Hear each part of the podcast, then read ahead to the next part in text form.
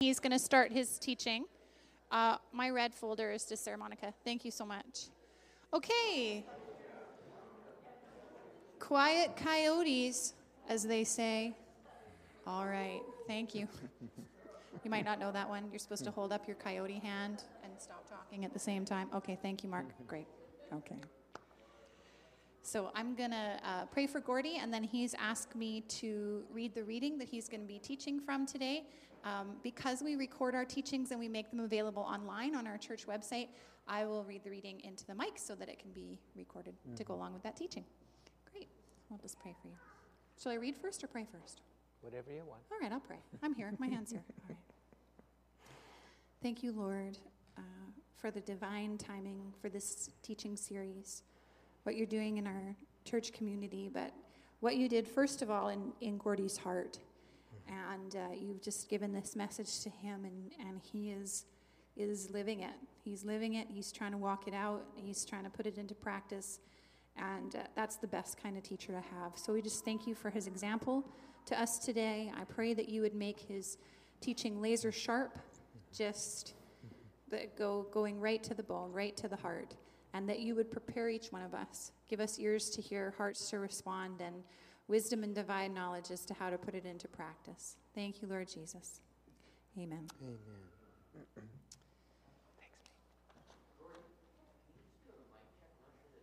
Check one, two. Test one, two. Mm-hmm.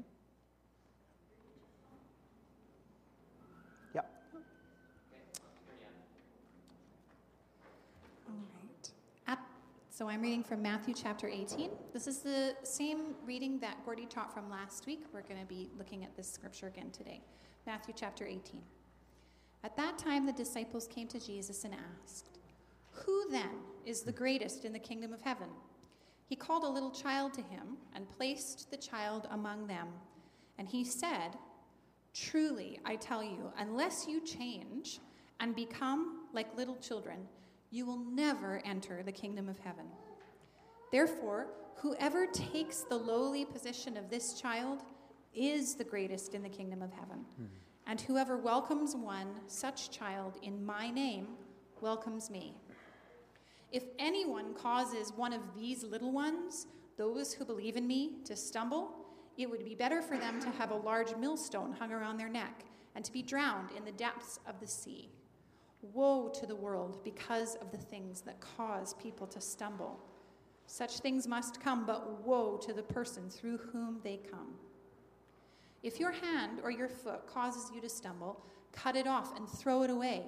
It is better for you to enter life maimed or crippled than to have two hands or two feet and to be thrown into eternal fire. And if your eye causes you to stumble, gouge it out and throw it away. It's better for you to enter life with one eye than to have two eyes and to be thrown into the fire of hell. See that you do not despise one of these little ones, for I tell you that their angels in heaven always see the face of my Father in heaven. What do you think? If a man owns a hundred sheep and one of them wanders away, will he not leave the 99 on the hills and go to look for the one that wandered off? And if he finds it, Truly, I tell you, he's happier about that one sheep than about the 99 that did not wander off. In the same way, your Father in heaven is not willing that any of these little ones should perish. Mm. This is the good news of Christ. Praise to you. Thanks, to him. So, we covered this text kind of with an aerial view last Sunday. And today I want to hone in on the first five verses and uh, ask the question what did Jesus mean when he said to become as little children? And uh, I'd like to start off by talking about what he didn't mean. Uh, how many think that might be a good idea? Uh, because scriptures are a bit ambiguous when it comes to, to being like children. Uh, here, it's very positive, but in other places, it's outright denounced. Um, for example, in my devotions this week, I was reading from Corinthians where Paul called the Corinthians a bunch of babies. And it wasn't a compliment. He said, Brothers and sisters, I couldn't address you as people who live by the Spirit, but as mere babies in Christ. I gave you milk, not solid food. For you're not ready to eat it yet. You are still worldly, since there is jealousy and quarreling among you. Are you not worldly? And so he, he equates worldliness with spiritual babyhood um, as being an infant. And so growing up, I, I don't know about you that have, those of you that have um, more than one child, how many know sometimes there's conflict between them? And uh, growing up as a child, and it's good to remember your own childhood, it was uh, really uh, helpful for me to remember this week and reflect on the back seat of the car when we would go on long road trips. I found that was an excellent place to fight with my brother and sister. And the reason is, is when dad was driving, he was incredibly vulnerable in terms of not being able to discipline us. So if we had a good fight and a, big scrap in the back of the car, and he would, you know, threaten and, and warn us and pronounce certain impending judgment that was going to come at the next uh, stop, um, at that point we knew it was time to repent. And and, and we got really good at becoming so sweet till the time we stopped that he felt bad about any kind of discipline um, that he was planning on executing upon us. And so, fast forward 20 years to the back seat of my car when I'm driving, and my kids are in the back seat. My son, who was about 11, my daughter, who was about eight, and they brought, we brought a friend of his, our, of our sons, who went to Grandview School here on a trip to California. We, we uh, got evicted from our apartment uh, uh, for a couple of months and had no place to live, so we put our stuff in storage and just headed to California for our, our one Disneyland trip that we ever had with our kids. So we brought one of our uh, uh Christian's friends and they fought like cats and dogs, just all the way from Vancouver to Los Angeles. And I remember my uncle, uh, who watched us grow up, and he was a pastor in Southern California, really close actually to where Disneyland was. And as we were getting ready to leave, he looked in the back seat of the car, and, and the three kids were sitting there in a row. And he looked in and he said, Do you guys fight? And they kind of went, Yes. And he says, There is justice in this world. Never forgotten that. So, so Paul says in, in that context, don't be like kids.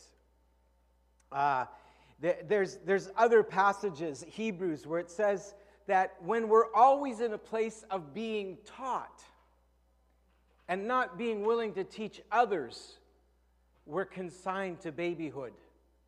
That one of the signs of growing up, that's why it's so exciting to see the number of people that are stepping up to do home group and stepping up to do kids' ministries. To me, that's a sign of maturity.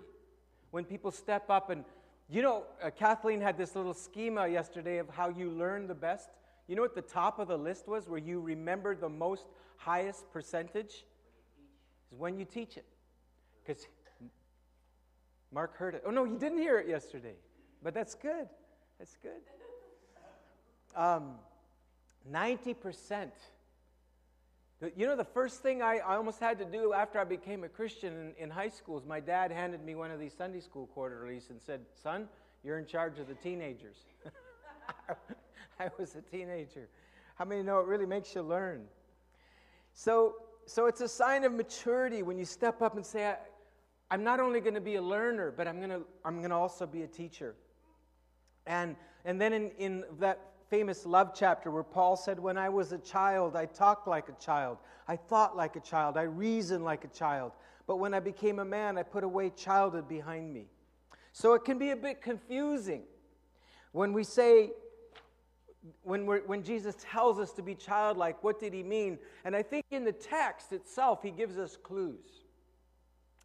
He says, uh, the, the, and I've, I've kind of put this, I've looked at the Greek and I've kind of expanded a little bit according to the, the nuances that you sometimes miss in English that are in the Greek.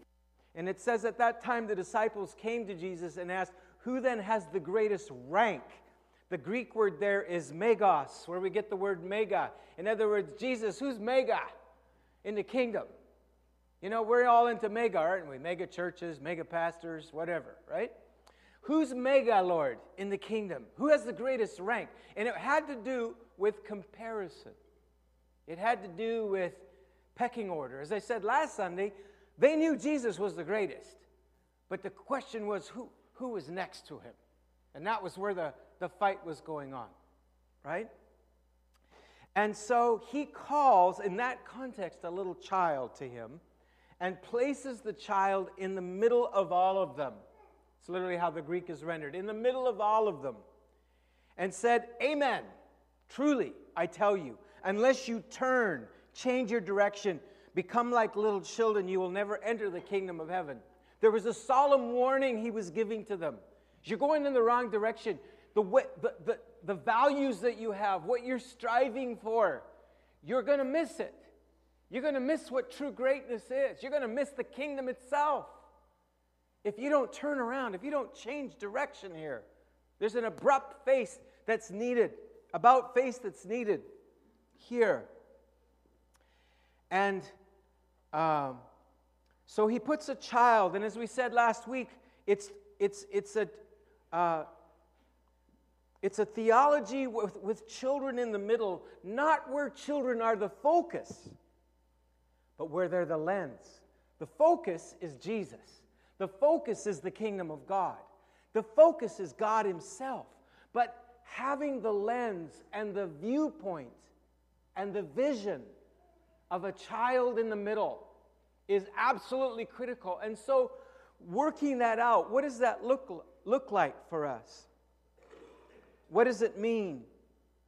And then he goes on to say, therefore, whoever takes the lowly position of this child is the greatest in the kingdom of heaven. Whoever welcomes the, one such child in my name welcomes me. Well, I believe in this text. And if we had more time today, we're behind. I, w- I wanted you to actually interact a little bit and, and talk about this, but we're, we're badly behind in, if we're going to get communion in today. So I want to just blow through this and propose some thoughts that because uh, it, it's such a wide open field. And in this text itself, I believe there are clues as to what Jesus meant when he said, um, Become like a little child. The first I would like to propose, okay, I don't believe this is exhaustive, but I think these are important things as I prayed. And I, it, it was a funny study prepare week for me this week. I just didn't, often I get concrete thoughts and, you know, I do some research and and it, and it, it was one of those things where I just felt like I had to listen to the Holy Spirit and just say, okay, what, what is pertinent for us? And, and of course, really wrestle with this text. And the first thing I, I want to offer to you, it, when Jesus talks about becoming like a little child, is found in the words when he said, unless you turn, or unless you change your direction, unless you become like little children, the capacity to turn. Last week I talked about how that Wes Stafford, the founder of Compassion International, uh, talks how that children are like wet cement. They're, they're at a time in their life when they're, they, they can be shaped, they're malleable, they're impressionable. And in a sense, Jesus is calling us to be wet cement for the rest of our lives. And the only way we can learn how to do that is from children. It's by being with children and seeing how they are and keeping that childlikeness about us that keeps us with that ability to be shaped and molded. It's the capacity to humble ourselves continually and repent. To enter the kingdom of God, we must humble ourselves and repent. And that's hard as an adult, and often we need a jackhammer. Often we need to hit rock bottom before that happens. Children don't need that. But as adults, we often have to hit rock bottom because we've invested so much. And it's humbling for us to admit that we've been going the wrong direction, that we've been investing in the wrong values with our time, our money, and our energy. And all of a sudden to say, I am wrong. It's hard to do. And guess what? When you enter the kingdom of God, you then begin to do that every day for the rest of your life. It's the ability to humble yourself and to repent. It's hard to do. That's why I think this exercise in residential school for Canada is so important. I don't know about you, but I grew up thinking that I grew up in the greatest country on earth, and I still do. But it's a black eye for us to have that in our history that there was this cultural genocide where we actually, only a few years ago, were experimenting in residential school on First Nations children. That's humbling. And to have that taught in our schools, it's an important exercise in humility for us. I, I admire the Germans for uh, having Holocaust memorials in their country. I admire that because it's easy to just slip it under the carpet and say, well, that was a bit of an anomaly. You know, Hitler went crazy.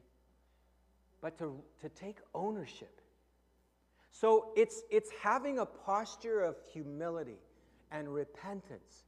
And every day recognizing I can get it wrong.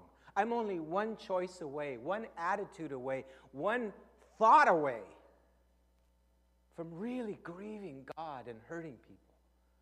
You know, walking in that utter dependency that it's, it's, it's the paradox that that uh, I am a sinner, that the people that I love the most, I hurt the most.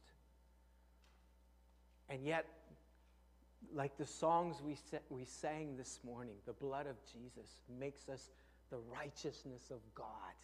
So it's this paradox of, of being righteous, but yet totally dependent on the mercy and grace of God every moment of every day and every night. So that's the first thing. I could, I could go on and on. There's, that's a big topic. But there's this capacity to turn, to remember the Creator in the days of our youth, as Ecclesiastes said. And, and what happens is we get hard. My son in law, Marcus, when he was a uh, pastor in the state church in Switzerland, he noticed that he worked a lot with elderly people. He visited elderly people, and he said there was two kinds of elderly people. There were there was, there was two categories. The first was they were the meanest, nastiest, grumpiest people you ever met in your life. Victims, full of blame. And then the other were the sweetest, kindest, most gentle, Christ like people you ever met. And I want to give honor to one of those who just went to be with Jesus this week. Does anybody know this guy? We call him Kutch. He was a friend of mine through the Vancouver East Ministerial. He was the first, or one of the first Japanese Canadians after that terrible mistreatment in the Second World War here in the lower mainland who went to UBC. He Attended UBC and then he got his Master of Divinity at McMaster's University. And then for many years pastored Grandview Calvary Baptist, just over here. And then for many other years pastored First Baptist down on Burrard Street. And every time I met this guy, he died at 93 years of age last week. He was just the sweetest, most gentle. Just not, nothing of blame or being a victim or he just was full of Jesus. So honor you, Kutch, today. Gonna have funeral for him on on uh, Thursday at First Baptist, one o'clock. So, the second thing I want to say about ch- being childlike is the capacity to learn. How many notice kids are like sponges? My grandkids are incredible. Now, excuse me while I brag.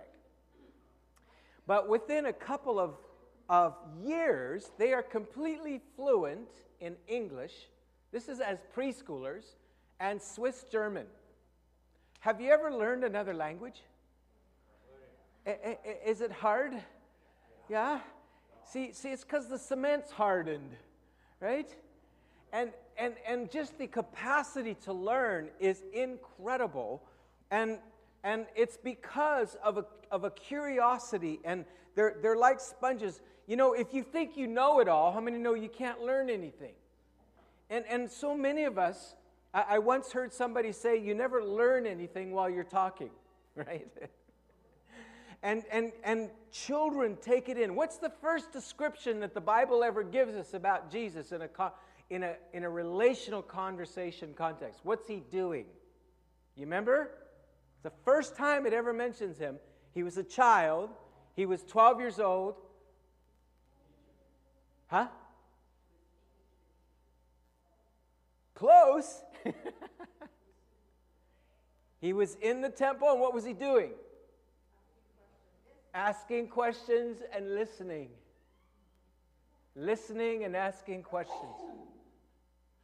And so there, there's a clue there. There's a curiosity that, that we lose. I remember my first uh, junior high class, and in BC we don't have junior high, I don't think, uh, sometimes the middle school, but in, in Alberta, there's, a, there's a, a demonic category of school called junior high, and it's grade 7, 8, and 9.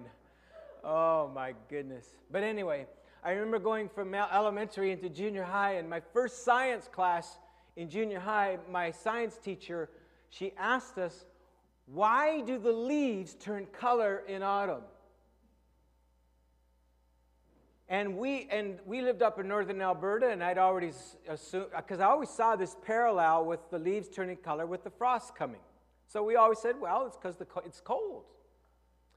And she refused to give us the answer, and that whole science class was she just kept asking us questions kept asking questions, asking questions, asking questions.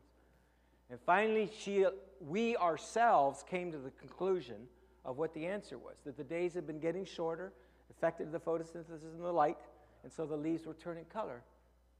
See, in BC, you're smart, you know that. But northern Alberta, you know, it's so cold.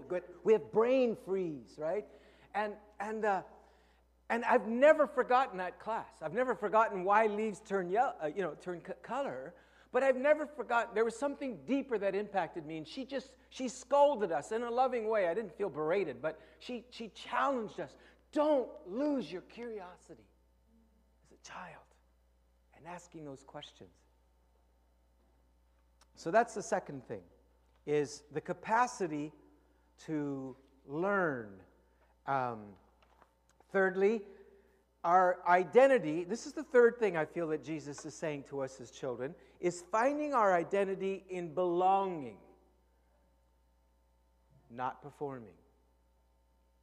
Now, did you notice last week when Pax told his story at the end of the, the, the, the message? I, I, I heard this story and I thought, well, that's a nice story. And, you know, we all went home. And all of a sudden, I got hit between the eyes uh, a few days later, I'm a bit slow.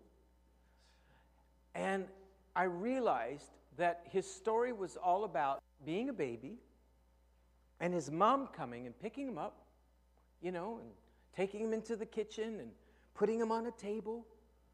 And it was all about belonging.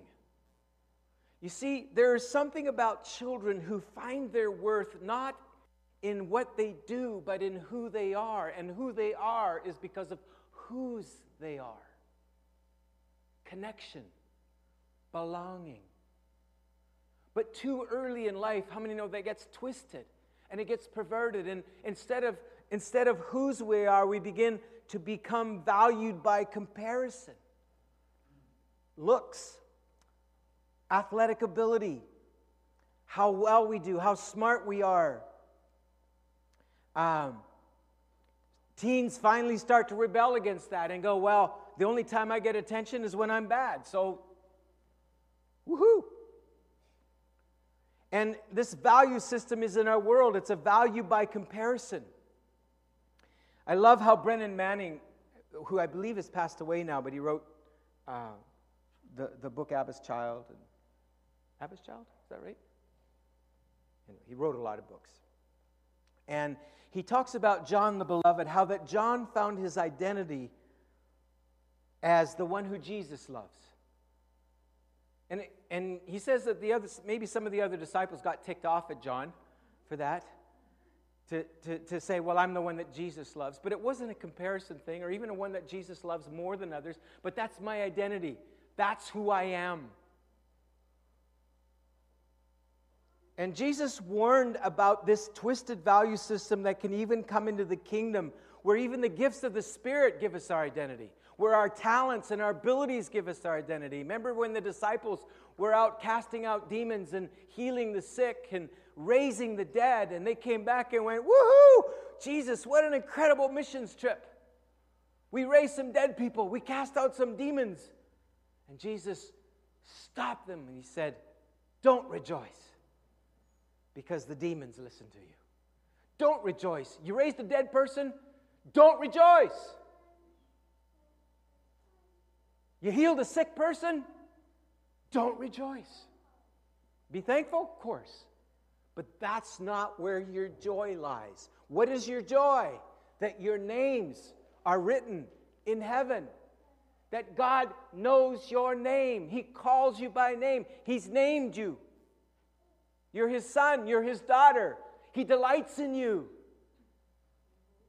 I remember after my nervous breakdown when I'd, I'd been preaching across Canada, seeing thousands of kids come to Christ, was in demand as an itinerant speaker, had, had probably one of the largest youth groups in the nation. And then I got totally wiped out by nervous breakdown, was sitting in Kelowna uh, just, a re, uh, just a basket case, had a total breakdown, mind and body, thought my ministry was over, thought I could never be a father again, could even be a husband again. I'd lost my health and mind and body. I didn't think I would live to see the end of the year. And you know what the song was that became so important to me in those months of un- indescribable darkness? Were these words If all I ever saw is what you showed me, if all I ever knew is what you told me, I'd be content to realize you know me.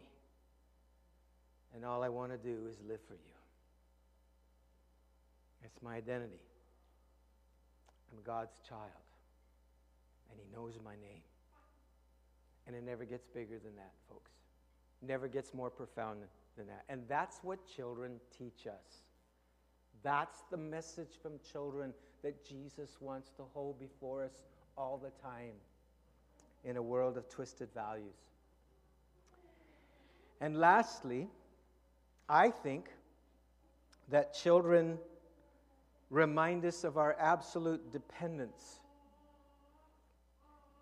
In our child protection manual called Love Protects, which I know you've all studied and memorized and are highly versed in,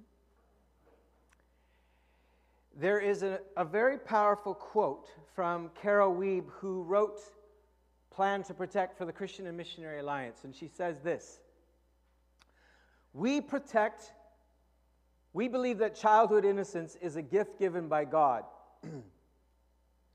Children are naturally trusting. Children readily place their faith in adults who care for them. It is our responsibility as a church to safeguard that trust. Childhood innocence is a gift that we must plan to protect.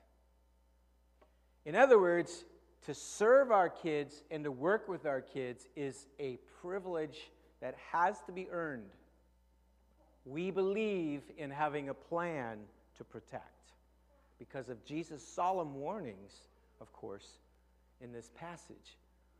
But also because, of course, we love our kids and we, we never want that, that capacity to trust to ever be broken. Well, we want to teach them wisdom, yes. We want to teach them discernment. We want, to, we want them to learn when things are not right and to, to, to detect that, that there is evil in this world. But I love that, that aspect of children who place their faith in an adult that says, I'm going to be taken care of. I may not always get what I want when I want it all the time, but I know that mommy or daddy or whoever it is in their life, whoever has been entrusted to them, is taking care of me. Is that good? And that's what our Father wants us to learn from children. Did you know that Jesus lived that way? Jesus said, I do nothing except what I see my Father doing. I can't do anything. Babies, when they're born, are, when they're conceived, are, are utterly dependent on the body of their, their mother. And as they're born, the feeding, the changing, the sleeping, without another person, they would die. And Jesus literally lived every day of his life with that kind of relationship with his Father. Utterly dependent. And you know how it's scary to me how quickly I get out of that. I, I get pretty good pretty fast. I'm talented. I know what I'm doing. Man, I can get up here and preach hallelujah. I know I've done this a million times to do. I can do it with my blindfold and my hands tied behind my back. Right? And it's always those times that I lay the biggest egg on the platform you ever saw. right? Isn't that the truth? We just, I, I can't tell you, you know, I, I preached to crowds uh, way bigger than this size. But let me tell you something. As there's, there isn't a Sunday I go into where I just say, Jesus, I just can't do this. I just can't do this without you. I'm overwhelmed at the responsibility of representing the living God and speaking His word. And you know what? I'm getting older, I'm getting weaker, I get tired faster. And I get really impatient with myself because I don't get jobs done as fast as I, I used to. And I've had this shoulder thing and I don't move around as fast anymore. And I get frustrated, even to get a coat on. Sometimes Kathleen says, okay, let me, she helps me get my coat on. It's so embarrassing. And I get, I get, I get impatient with myself. And it's at those times I remember Jesus saying, I got you right where I want you. You need me. In your weakness, my strength is made perfect. Paul said, Lord, take away this thorn, take away this pain. Jesus said, My grace is sufficient. What's your weakness today? Where do you feel limited? Where do you feel dependent? Can you hear Jesus saying to you right now, My grace is sufficient? As we go to communion today, can you hear him say, My grace is sufficient for you? My strength is made perfect in your weakness. God chose the foolish things of the world to shame the wise. He chose the weak things of the world to shame the strong. He chose the lowly things of the world and the despised things and the things that are not to nullify the things that are, that no one may boast before him. It is because of him that you're in Christ Jesus. Therefore, as it is written, let no one who boasts boast except in the Lord. I often think of Peter when Jesus said, Peter, guess what? You're going to fall flat in your face. You're going to deny me. Now, what would you have done if Jesus would have said that to you? What did Peter do? He said, Lord, I'm going to prove you wrong. You're wrong. You're wrong, man. I'm going to fight to the death. I'm going to beat off anybody that tries to attack you. I'm going to die for you. Right? How many been there? Yeah? You got good intentions and then you do it completely opposite. And I've often thought about that and what would I have done if I were Peter? And, and I've, I've reflected on that. And I've learned to, to, to do something different than what Peter did sometimes. Sometimes I get it wrong, sometimes I forget. But I found that Jesus is faithful to warn you when you are going to sin. He is faithful to warn you when you are going to fall. And he there's a prayer in the Lord's Prayer that says, And lead us not into temptation, but deliver us from evil. And there are times when, when God answers that prayer and He says, Son, you're going to fall. You're going to fail me. It might be a challenge in the area of lust, might be a challenge in the area of pride, might be a challenge in the area of sloth. It's usually one of the seven deadly ones. He'll say, You're going to fall. You're getting arrogant. You're getting proud. You're going to have a relational conflict with your wife. There, there's, there's, there, there's a warning that comes. And instead of saying, okay, I gotta, I gotta, you know, psych myself up and get ready to, to overcome this sin. I've learned to fall on my face and say, Jesus, you're right. You are right. I am going to fall flat on my face unless you help me. And I have found over and over and over and over again that that's where his power comes. That's where his grace comes. It's that dependency on him. So, how do we how do we do this? Learn, turn, identity and belonging, dependency. How do we do this? And I think in the passage, Jesus tells us how. Therefore, whoever takes the lowly position of this child is the greatest in the kingdom of heaven. And whoever welcomes one such child in my name welcomes me.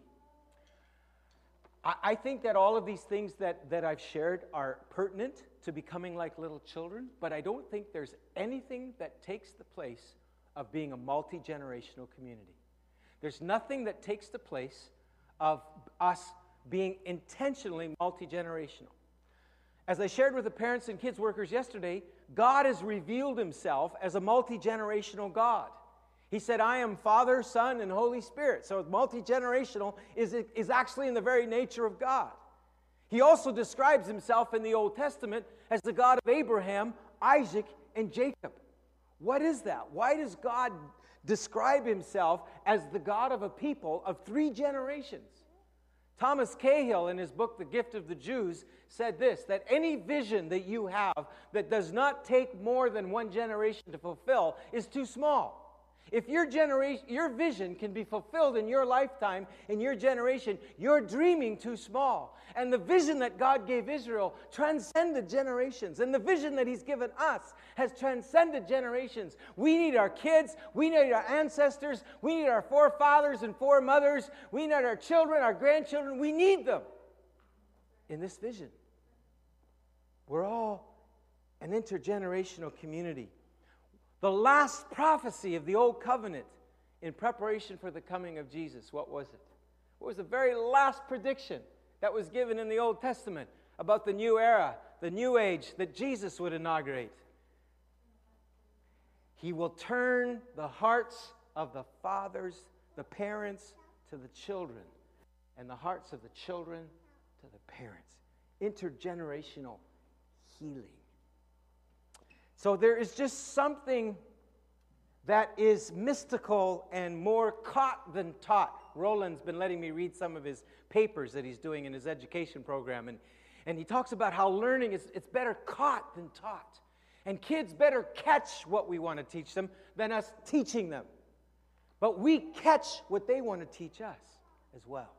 There's an inter there's a mutual teaching and discipleship that's going on as we uh,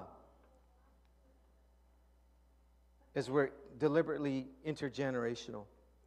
So that's why it's not always pretty, it's not always tidy, it's often messy as we seek to work out being a multi generational church. But whenever I spend time with children, whether it's my own grandchildren or some of your children, Whenever I interact with even our neighbors' children, I feel closer to the kingdom. So I ask the Lord to help me practice and develop the art of relating well to children. And some of us are better than others. But learning to ask good questions, learning to get down at eye level. It was so neat. I was, I was sitting on the, on the floor in the prayer time, and little Sarah was sitting right was standing right across from me, and we were eye to eye. I was sitting on my butt, and she was standing full upright, and it was we were just seeing each other eye to eye. And it just felt so right. Just felt so right. So it means getting down to eye level, humbling ourselves as these little children, learning to do this well, using your gifts. I love Merrick, you know, the, the professor in uh, uh, uh in Afghanistan, when he did kids' church, he'd always do these mad scientists ex- experiments with the kids. And he'd tell me afterwards, oh, kids' church was great. He said, I did an experiment. He's a physicist, you know, a, a world renowned physicist. And, and, and uh, he says the experiment failed totally, but it was wonderful. That's, and he would say that over and over again.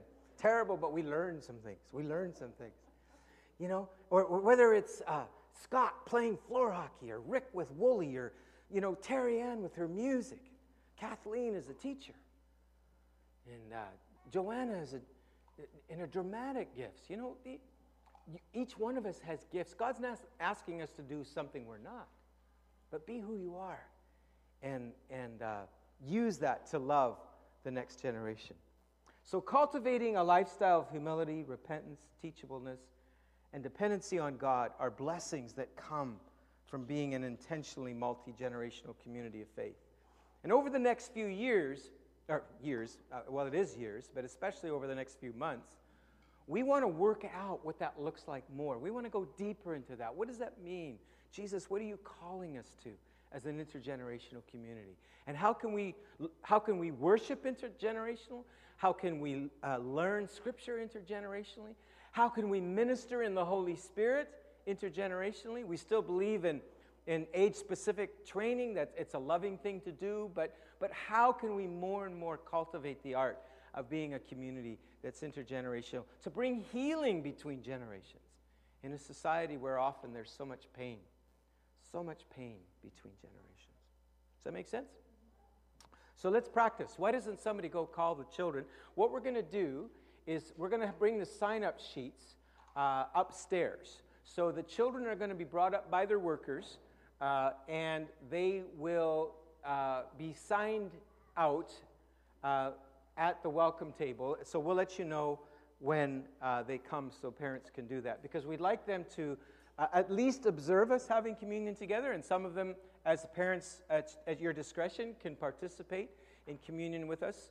Uh, in, in, the Passover celebration in the Israeli festivals, the child was actually involved in the Passover. The, the child would say, Daddy, why did we do this? Why did we bring the lamb into the house for four days? And then, you know, now we're eating it? you know, I mean, that was traumatic. Have you ever thought how traumatic that would be for a child? You know, a, a little lamb brought in the house, and then they're eating the lamb. And, and, and I, the first time that really hit me, I realized that God was trying to get, a, get, get an understanding of, of his torn heart, his broken heart. Uh, and, and it was just one way that, that, that children began to understand God's broken heart over, over our sin, and that the Lamb of God has come to take away the sins of the world. Um, and the children would ask, right in the Passover, the Seder, they would ask. Uh, and, and there would be this uh, intergenerational interaction that occurred uh, around uh, the Jewish uh, festival of the Passover, as well as the, the other festivals. So, yeah. So, who's serving today? Okay, Rick and Wade, can you come? Why don't you just prepare yourselves? Sorry, mate.